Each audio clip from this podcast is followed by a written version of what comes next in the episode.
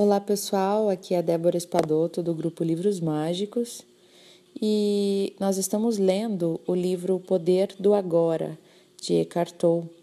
Já estamos na página 50 e estamos falando no capítulo 4 sobre as estratégias da mente para nos fazer evitar o agora. Né? Hoje eu vou falar então sobre uma pergunta que fizeram para o autor, algumas perguntas, né? E a primeira delas é como podemos nos livrar da negatividade?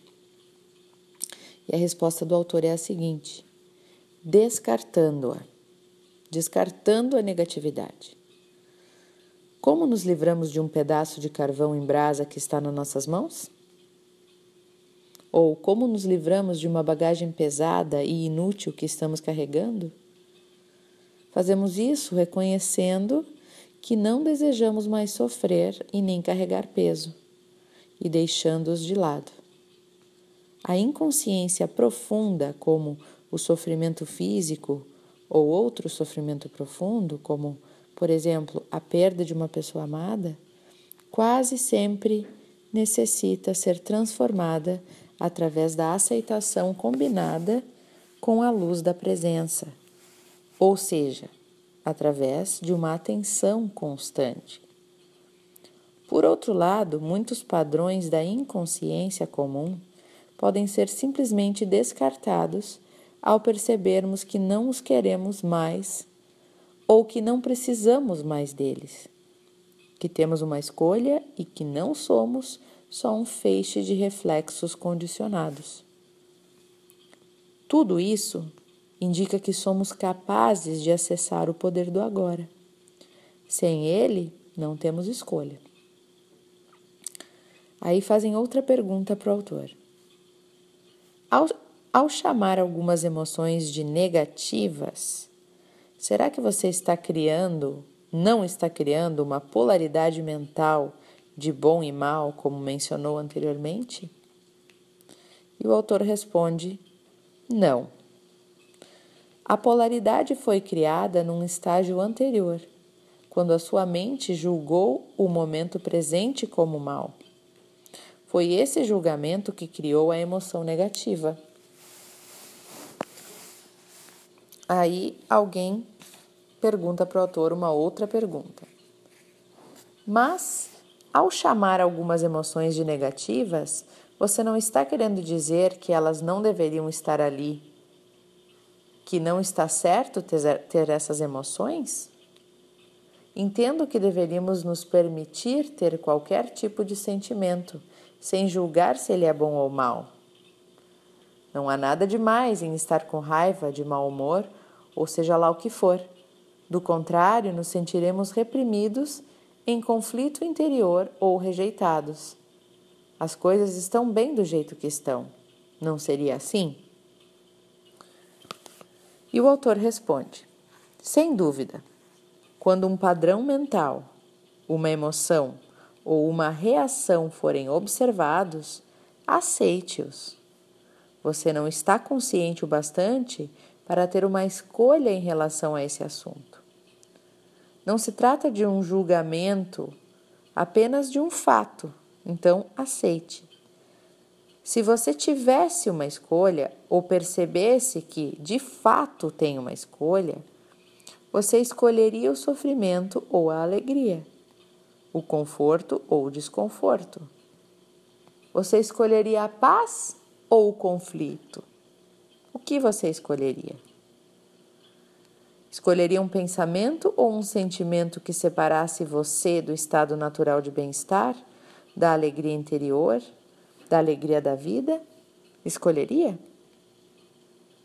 Eu chamo de negativo a qualquer sentimento dessa natureza, o que significa simplesmente mal. Não no sentido de você não deveria ter feito isso, mas simplesmente no mal no sentido concreto, como sentir dor de estômago, por exemplo. Como é possível que os seres humanos tenham assinado assassinado mais de 100 milhões de seus semelhantes apenas no século XX? Pessoas infligindo sofrimento de tal magnitude umas às outras está além de qualquer coisa que você possa imaginar. E isso sem considerar a violência física, a violência mental, a violência emocional, a tortura, o sofrimento e a crueldade que os homens continuam a infligir uns nos outros, bem como a outros seres vivos. Será que agem assim em seu estado natural, em contato com a alegria da vida dentro deles? Claro que não. Somente aqueles que vivem num estado profundamente negativo, que se sentem de fato muito, muito mal, poderiam ver tal realidade como um reflexo do modo como se sentem. No momento, essas pessoas estão empenhadas em destruir a natureza e o planeta que nos sustenta. Isso é inacreditável, mas é verdadeiro. O homem é uma espécie perigosamente insana e doente. Isso não é um julgamento, isso é um fato.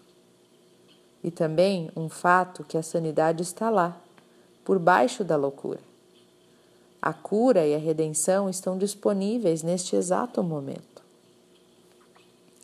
É verdade que, quando aceita seu ressentimento, o mau humor, a raiva, etc., tudo isso, você não sente mais necessidade de manifestá-los de maneira cega e tem menos chance de projetá-los sobre os outros. Mas eu me pergunto se você não está se iludindo. Quando uma pessoa vem praticando a aceitação por um tempo, como é o seu caso, chega um ponto em que precisa passar para o estágio seguinte, onde essas emoções negativas não são mais criadas. Se você não passa, a aceitação se torna apenas um rótulo mental que permite ao seu ego continuar a ser tolerante com a tristeza e dessa forma fortalecer o sentimento de separação das outras pessoas, do seu ambiente, do seu aqui e agora. Como você bem sabe, a separação é a base do sentido de identidade do ego. Vou repetir essa frase. A separação é a base do sentido de identidade do ego. A aceitação verdadeira poderia transformar tudo de uma vez por todas. E se sabe, bem lá no fundo a gente sabe, que tudo está bem. Como você diz, Será que esses pensamentos negativos vieram em primeiro lugar? Se não houver julgamento e nem resistência ao que é, eles nem surgiriam. A sua mente diz que tudo está bem, mas no fundo você não acredita nisso. E assim, os velhos padrões de resistência mental e emocional ainda estão ali. É isso o que nos faz mal.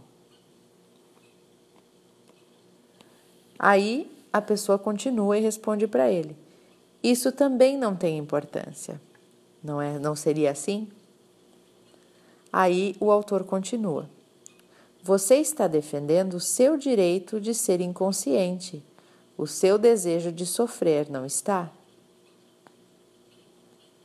Não se preocupe, pois ninguém vai lhe tirar esse direito. Ao perceber que um determinado tipo de alimento lhe faz mal, você continuaria a comer aquele alimento e insistiria em afirmar que não se importa em passar mal? Então, pessoal, essa, esse é o áudio de hoje. Termina com essa pergunta, essa reflexão, né? Eu espero que vocês façam as reflexões de vocês também. E até o próximo áudio.